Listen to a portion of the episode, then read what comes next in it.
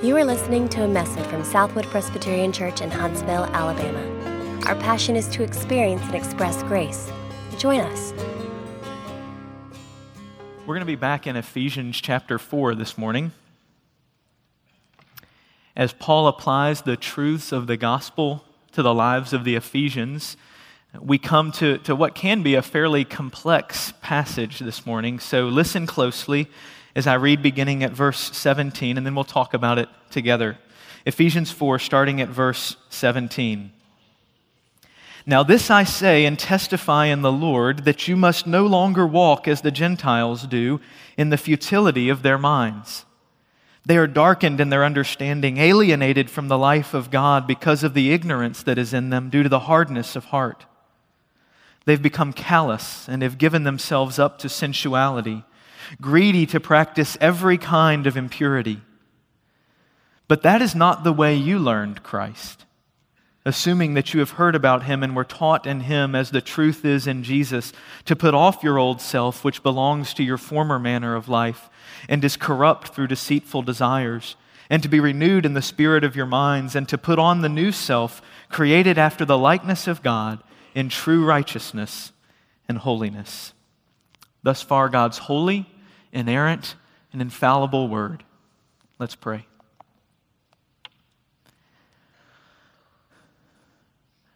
Father, we come to your word and ask that as we look to it, the words of my mouth and the meditations of all of our hearts would be acceptable in your sight. O God, our rock and our Redeemer, our trust is in you, our hope is in you. Help us now by your Spirit. Amen. We've talked already a little bit this morning about the reality of sin in the life of a follower of Christ. It's a perplexing issue, isn't it? And one that's raised again in these verses when we see things like the old man and the new man and the putting off and the putting on and, and what is it that's going on? When does that happen? How does that happen? What are the results in my life? How does it actually play out? Why is it, in other words, that I can have a new heart given me by God, my heart of stone replaced with a heart of flesh, so that I actually desire to, for instance, love people sacrificially? And, and of all the people in the world, actually would want to love my wife, right? Why is it that that can be true and then that just this week I sin against her? I love myself instead of her. I was insensitive, unthoughtful. Instead of listening to her, I wanted to propose my own solutions and have her understand my wonderful plans and great ideas. And in my own desire to have things my way, I sinned against someone I really wanted to love sacrificially. Why? Why haven't I quit doing that? Why haven't you quit doing that? Hang with me for just a minute. We're going to dive into a little bit of theological investigation. We're doing this at the beginning while you're still awake, um, so it's intended to be helpful. Look a little bit at what the Bible says about ongoing sin in the life of a follower of Jesus, because um, this can be difficult to wade through. It says first that victory has been secured and a new life begun. This is the clear teaching of Scripture. 2 Corinthians 5:17, you probably have heard this one. If anyone's in Christ, he's what? A new creation. Old gone, new has come. Galatians tells us, or Romans, we know our old self was crucified with him. It's been killed, that old self, so that we're not slaves to sin. We've been set free from sin, right? Keep going. Galatians 5. Those who belong to Christ Jesus have crucified the flesh, it's, it's dead. And then Colossians 3, which is a parallel to the passage we're looking at this morning, says, you have already, it's saying, put off the old self and put on the new self. That's already happened. There's, there's been victory won for you by whom? By Jesus. He has crucified the old self and, and brought to life something where in the past there was death. The song we sang a minute ago My sin, oh, the bliss of this glorious thought. My sin, not in part, but the whole, all of it was what? Nailed to the cross. And I bear it no more. I don't carry that burden. Jesus has nailed it to the cross. And so we might say, perhaps the Bible's teaching Christians won't sin anymore. Is that what, is that, what that means? Well, no. The Bible also says, the same human author, Paul, by the way, all the verses we'll look at this morning, the Bible also says that there's an ongoing war against that new life. Romans chapter 7 I, I do what I don't want to do. I keep doing the, the evil that I don't want, and, and there's a law of sin that's waging war against the law of God in me. There's a war going on within me. Look at the next one. Next chapter of Romans says there's maybe a, an old self that's been put to death, but by the Spirit, you still need to put to death the deeds of the body. There's something that still needs to be put to death, a battle that still needs to take place. Galatians 5 desires of the flesh against the spirit. They're opposed to each other, fighting with each other, warring inside you. Colossians 3 even though your old self is gone and your new self has come, there's a putting to death that still needs to happen. Always, always a war ongoing. Even though victory's been secured, the Bible says, there's also still a war. It's what we talked about with that catechism question earlier. That even though sin is defeated, that it's been nailed to the cross and we bear it no more, there are remnants of sin in every part of us, right? That's what's going on. That's at least part of what's happening and why I would not love my wife as I should, why we don't love God as we ought to. See, Jesus delivered us once for all from the penalty of sin on the cross. One day he will deliver us forever from the presence of sin at all in our lives. Amen? But now, sin still plagues us, even though it doesn't have authority over us. We're not slaves to it anymore. We have new hearts, new lives. G.K. Chesterton says sin in the life of the believer is like a rhinoceros in a restaurant. It's a vivid image, isn't it? Uh, he says, if there's a rhinoceros in a restaurant, Chesterton says, I'd be the first one to rise up and assure him he had no authority whatsoever in the restaurant but he would exert a lot of power. Uh, he would make a big difference. It would certainly disrupt, wouldn't it? That's what sin is like. Even though it has no authority in the life of a believer, it, it still exerts a lot of power. Isn't that more than just theological speculation? Isn't that your personal practical experience? Haven't you lived that?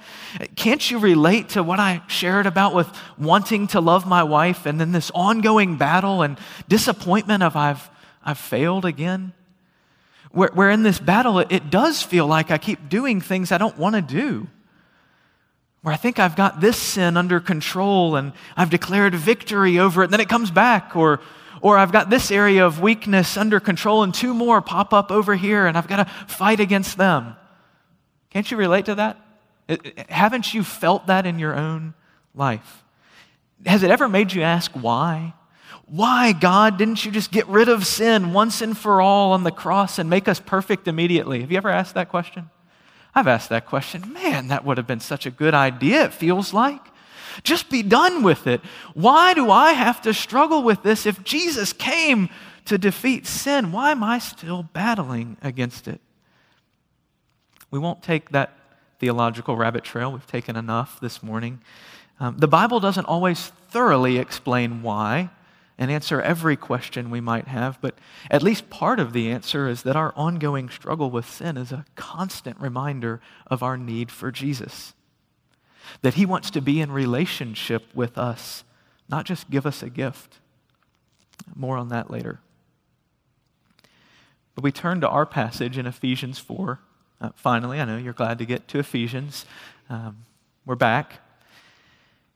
And look at it and see how it says at the beginning you must no longer walk as the Gentiles do. Verse 17. You must no longer walk that way. Don't live like the old man because that's not who you are anymore. You learned, Paul says, when I came to you and told you about Jesus, you learned that the, the new life, that following Jesus was not just a, a, a mere tweak, that it was life altering. That old man was gone and new man was coming to life. That happens when you first trust Jesus, he says. That's what it meant to be baptized into Jesus. That it wasn't just buying eternal life insurance. Jesus was a wholesale change of identity and life. So, our passage this week talks about that reality theologically and, and generally. While the next several verses, the rest of the chapter, we're going to look at next week, and they talk about this specifically and practically. Don't live like the old man because that's not who you are anymore. That's what it's saying.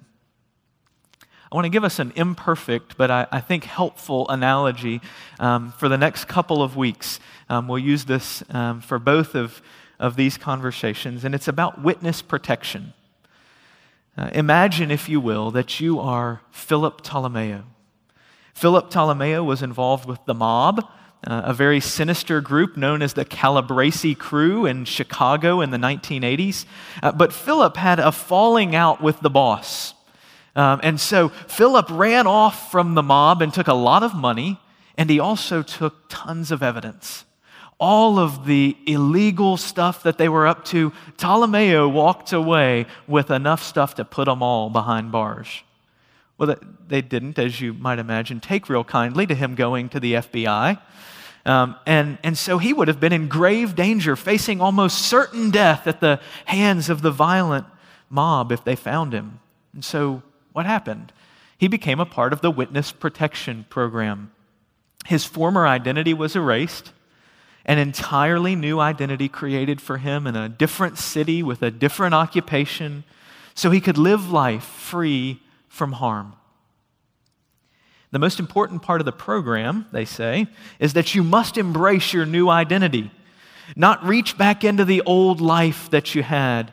And according to the U.S. Marshals Service, no witness who has embraced his new identity has ever been killed. That's what they say. They do a good job protecting witnesses. It wouldn't be safe, would it, to go back to the old life? Imagine you're Tolomeo. It would be absolutely essential, wouldn't it, to embrace the new life that you've been given, to say, This is who I am now. I'm somebody different. It, it wouldn't be safe any longer to, to go to dinner with friends and decide to tell a few interesting stories from your mob days, you know? I just, my new friends will like what I used to be. That wouldn't be safe. It wouldn't be a good move to go back to Chicago just because you're a big Cubs fan and wanted to catch a game.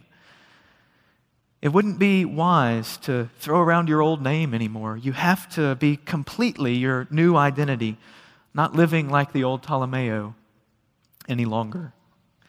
That's what Paul's saying here in Ephesians 4. Walk in a way that is consistent with your new identity. Live in a way that's fitting with your new life in Christ. Because there's been a drastic change, right? We've been talking about this for weeks and weeks now. What God has done for us in Christ is that He has He's taken us from being enemies to Him and made us sons. In the very first chapter of Ephesians, it's our union with Christ, our being connected to Him, that's made that change in us. We're no longer dead, no longer far off, no longer by nature objects of wrath, facing certain judgment and death. No, rather, we've been made alive. We've become objects not of God's wrath, but His mercy. Been drawn near to Him and made into a temple where God would desire to dwell in us. An amazing identity change, right? Incredible what God has done for us, all because we were wonderful. No, all because of being in Christ. There's the Cliff's Notes on the first three chapters of Ephesians in case you missed it. You've entered witness protection.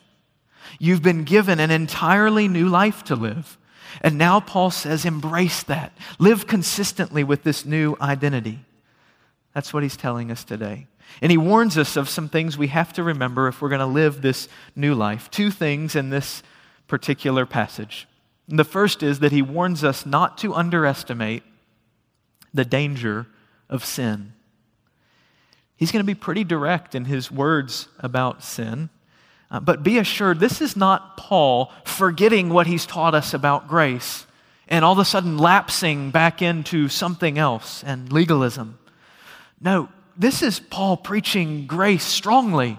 Grace allows us to be, in fact, it demands that we be serious about sin and honest about its destructive nature. That's why we need grace, right? Grace should never lead us to treat sin lightly, but rather seriously. Paul's telling us here we must not walk in the ways of sin that characterized our old man. He's saying, don't declare a truce with an enemy Jesus died to defeat. Don't make friends, don't declare a truce with an enemy Jesus died to defeat. We saw a few weeks ago God's 4D love for us. It's width and breadth and height and depth. Today, Paul gives us a, a 3D look at sin and its dangerous and destructive nature. The first D of how sin works is that sin is deceitful. That word itself is used in verse 23 to, or 22 to describe our desires. The sinful desires of the old man are deceitful. And in fact, this whole section begins with talking about our faulty thinking and our old way of life. Notice how he starts in verses 17 and 18. Uh, he talks here about the futility of their minds, darkened in their understanding, ignorance. He's talking about the, the brokenness in our thinking, the ways that we've been deceived. Sin, by its very nature, has always been full of falsehood and deception, hasn't it? We're led away by believing the lies of Satan and sin. What are some of the ways that sin deceives believers? What are some of the lies that we believe where we think, oh, yes, that, that's true? How does sin take us in and drag us away? It tells us to go ahead and indulge in sin because what? Maybe you've thought this. Uh, indulge in sin. No one will get hurt. It's just harmless. No, no one will get hurt. You can do that. Maybe sin has told you, you know, you can stop when you want. It, it won't really be something that, that lasts very long. It'll just be a little sin, you know. Do it and then stop whenever you feel like it. A lot of us have believed this next one. You deserve better. Sin tells you that. Whispers it in your ear. You deserve better than that spouse, than that kind of salary, than that kind of life. You deserve better than that. Then there's the, the twisted truth into a lie that we hear a lot. God will forgive you. Grace is there for all your sins, so, so it's okay.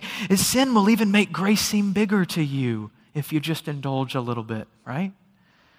And that's true. Grace is there. God does forgive. But the lie we're buying into is that, is that we're seeing grace as more beautiful. What's going on in my heart is that it's actually losing sight of the beauty and the wonder of the grace of Jesus even as I allow sin to become more attractive to me. So we believe one of these lies or one of many others. We're deceived. We indulge in just a few clicks on the computer, just, you know, just a few minutes lingering there. We allow our lips to, to gossip, and it, it feels good in the moment because I just needed to get that off my chest. I just needed to say that about him or her, and, and it just felt so good just to, just to say it. We indulge in a few minutes of daydreams about what life could be like or would be like, or yes, if, if only I had, yes, that would really fulfill me. Then, I, then I, yes, that would be so wonderful. Then I'd be happy. And we indulge in sin, except we, we often don't take into account verse 19. The second D about sin is that it is deadening here's what happens when we believe the lies of sin they've become callous and given themselves up. That word callous, a, a, a deadening of the senses, right? Sin makes us calloused. It deadens or desensitizes us to the damage we're causing ourselves. And so, what do we do when our senses are deadened? We indulge more and more. You know, that wasn't so bad, was it? No one really found out it was true. There weren't any negative consequences. That, that felt good. And so our senses get deadened, calloused. And looking for pleasure and fulfillment, which we're longing for, we begin to want more. It says we're greedy. The word there is covetous. We're greedy to indulge and practice every kind of impurity. Why? Because our senses are deadened and it takes more to get the same feeling, and, and I don't feel fulfilled, and all of a sudden this doesn't feel as wonderful as I was hoping. I need more and more. And we covet what we think will satisfy our longings. The Bible tells us we covet our neighbor's wife, his house, his life, his assets, his status, and we want more of it. Just a little sin doesn't satisfy, does it? We become deadened and we long, greedy, greedy to indulge every kind of impurity. One of the respectable, acceptable sins of the American middle class is gluttony. Um, I struggle with this. Um, and when we describe it, it's so acceptable to us that we can actually think it's lighthearted or funny sometimes. Um, but it can really be serious. It's a serious heart issue. On Wednesday mornings here at the church, a group of men have Bible study. They come early and, and they very kindly leave almost every week a dozen or so Krispy Kreme donuts behind. And so I get to the office on Wednesday mornings and typically, one of the first things I do is locate that box uh, and have one when I get It's so good. I love Krispy Kreme. And, and uh, then James Parker walks up and says something like, a moment on the lips, forever on the hips. And, and so I slink back into my office and wish I hadn't even had the one. Um, but, but they're really good. And, and then I get to working on my sermon or something like that, and things are coming slowly. It's just really struggling. And, really frustrated with myself, and so I'll wander back out for another donut. And, and, through the day, each subsequent donut is actually what we call, in order, again, mostly to make ourselves feel okay about it, we call it what? Eating my feelings. I, I, eat my, am I the only one in here who eats my feelings? I eat my feelings. And so that's actually usually what's going on. And, and that's funny. And when we say it that way, we laugh. But what's actually happening? In my need, I'm turning to a donut instead of allowing my need to drive me to God. And I should be seeing danger. Danger. This is, this is spiritually treacherous. I'm finding my need, the longing that I feel fulfilled somewhere that's not God. It doesn't seem so bad. It, it feels good to turn back to that box one more time. Feels especially good if you cut it in half first and come back and eat the other half later because you save calories. Um, that's that's an extra tip for free. Um, but, but as you go back, it leaves you wanting more, doesn't it? You begin to realize I'm not fulfilled by just having a donut in the morning. There's, there's something else I'm not quite satisfied. Now you fill in the blanks. Maybe it is gluttony, food for you. Maybe it's drink. Maybe it's body image. Maybe it's bank account. And we just need a little more than we used to in order to feel good because sin, having deceived us, has deadened our senses. And it's like the proverbial frog in boiling water, where eventually you will realize the third D of sin that it's not just deceitful and deadening, but it's actually deadly. Enough donuts would do that. That's not usually the way we experience it. Verse 19, they've given themselves up, like in Romans 1, God giving us over the same concept to our sinful desires. In other words, taking it to its fullest extent. It's the nature of sin, it brings death. James chapter 1. Desire, when it is conceived, gives birth to sin, and sin, when it's fully grown, brings forth death by its very nature. Proverbs 14 12. There's a way that seems right to a man, it, it makes sense, it feels good, And in the end, it's the way to death. It seemed so good, but it began to choke the life out of me. That's why Paul warns us against underestimating the destructive nature of sin, of, of the old life. He doesn't want us dragged away to death. Just like Philip Tolomeo, Brenda Paz entered witness protection with the U.S. Marshals. She was 17 in 2002 when she began to turn in members of the violent street gang she'd been a part of. She was relocated with a new name and a new social security number from Virginia to Kansas City, Missouri, right where she'd be safe. But Brenda never embraced her new life. She repeatedly called old friends and even invited them out to visit her. She was relocated time and again to try to keep her safe, but only one year after entering witness protection, she returned to Virginia and was found dead within a few days. There's death at the end of your old way of life, Paul says. Sin is not as pleasant as it promises to be. Don't make friends or declare a truce on an enemy that Christ had to die in order to defeat. Sin is treacherous, it deceives you, it deadens your senses, and it's deadly. And Christ had to die to defeat it. His death shows you the seriousness of sin. You've been rescued from sin by His grace not rescue to indulge in sin, in self destroying lusts. He's rescued you for something quite different. So, finally, and, and much more briefly, there's something else we shouldn't underestimate besides the danger of sin if we're going to live our new life. This passage warns us not to underestimate the scope of God's work. Uh, let me show you what Paul says. Verse 20, he said that this running headlong after sin that, that he's talked about in these first few verses, he says that's not the way you learned Christ. That's not what you were told when you met Jesus. Rather, as we've seen, you were taught that following Jesus was life altering, trading old desires for new, old thinking for new, old living for new. Jesus changes everything, right? And remember, that old self put off and the new self put on is what happened when the Ephesians first met Jesus. That's what they're new.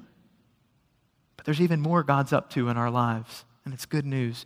Because the danger of, of what happens if we underestimate the scope of God's work, there's a danger when we hear a sermon like this or read a passage like this that talks about the, the dangers of sin and the importance of a new life. You know what the danger is?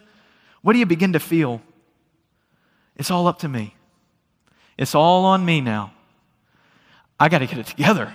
Sin is dangerous. I've got to I've got to live differently.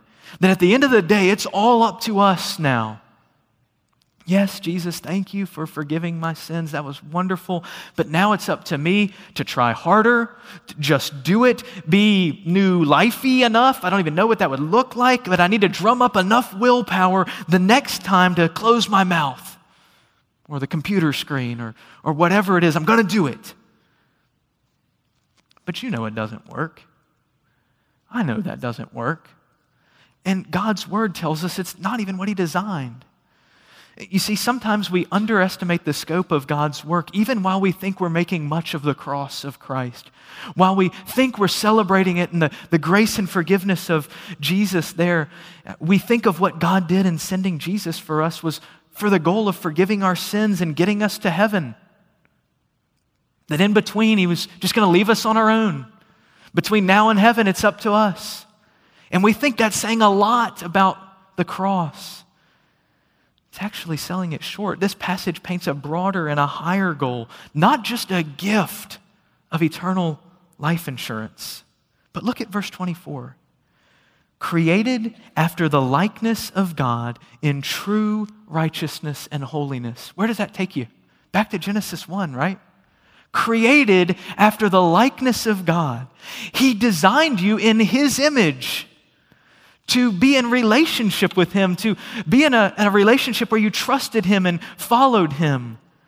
True righteousness and holiness, that's what God made you for, and it's what He's remaking you for. Even though that perfect image and true relationship has been broken, he hasn't given up on that. And he hasn't decided to leave it up to you either. He who began a good work in you will carry it on to completion until the day of Jesus Christ, right? He will. He will see it through. He is recreating, remaking you in His image. Yes, He forgives your sins. Yes, He guarantees your eternity. And He's also working on us today. And He won't stop. He's not going to quit on us. He actually wants not just to give you the gift of a get out of jail free card one day, someday when you die. He wants to live in relationship with you now. That, that's what he wants. He wants you to have a relationship where you walk with him, talk with him, where you abide in him, depend on him for everything that you need. Maybe that's part of why you sin, so that you'll remember how much you need him that's his heart. That he would desire not just to save you, but that he would desire to know you now. Can you believe that? Do you really, really think that's true? Does he feel that way about you?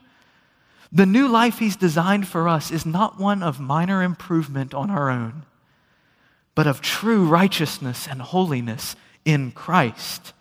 His grace may be even bigger than you imagined, Christian. God intends to give us new life. Not just one that's slightly improved, but that is rich and free and abundant, exactly as He always intended. It's why He made you, it's what He longs for for you. So be clear that this passage isn't hoisting the burden of true righteousness and holiness on your shoulders. It's God's desire, promise, and commitment. It's why when we're told to put to death the misdeeds of the flesh, it's only by the Spirit that we put to death the misdeeds because you're not on your own, right? He dwells in you by the Spirit, by the one who's there with you, who hasn't left you. Put them to death. He lives in you. Sometimes we think of avoiding sin in terms of witness protection, and we mean protecting our witness, our testimony, our good name. That's not what I mean. Witness protection is about protecting whom? The witness himself. And no matter what struggles a witness may have embracing his new identity, no matter how hard it is for him to live out the way that he should, there's always in witness protection a safe house. It's often protected by U.S. Marshals, where the witness can go and be safe. The only safe house for us is in Christ, connected to Him. He's the place of refuge where struggling witnesses find abundant life by pushing back into Him. It's why the Bible tells us to do what? To abide in Him, to dwell connected to the vine, close to Christ, gazing on His beauty. Because in Christ, here's why you're safe in Christ, the deadly effects of sin can never reach you. Why?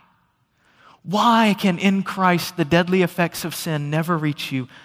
Because he took them all for you, right? You're in a safe house. It's a place where the truth about sin is never downplayed. The perfect Son of God died because of the danger of sin, but it's a place where the truth about the scope of God's work is never downplayed. He died for you to reestablish relationship with you and to remake you after His image. So that when you're confronted by the seemingly attractive offer of sin, you will, by the Spirit who lives in you. What does the Spirit love to do? The Spirit loves to point you to Jesus. That's his favorite thing. The Spirit that lives in you would want to point you to Jesus so that you see him again in the midst of that temptation and struggle with sin. And it seems so attractive. The Spirit says, What about Jesus? Look at him again. See the beauty of Christ, true righteousness and holiness, not the counterfeit version that sin would offer. Abide in Him. Gaze on His cross again this morning. You know what you'll see? As you look at the cross, see Him become sin for you, so that in Him you would become the righteousness of God. Then, in the shadow of the cross, seeing that, you'll think rightly and see clearly the horror of sin, what it did to Jesus. And you'll see the beauty of your Savior at the same time. And your heart will long more and more for the abundant new life that He's created you for. Pray with me. Oh, Holy Spirit, show us Jesus. If we've never seen him as more beautiful than our sin, then for the first time, let us see him beautiful. If we've lost sight of the glory of his cross for us and, and we've been taken in by the deceptiveness of sin, show us Jesus again today that we may walk in newness of life. Uh, oh, Jesus, guard this church and this community from the deceitful and deadly attacks of Satan who even now would want to devour us. Show us Jesus, we pray. Draw our hearts again and again to him. We ask in his name. Amen.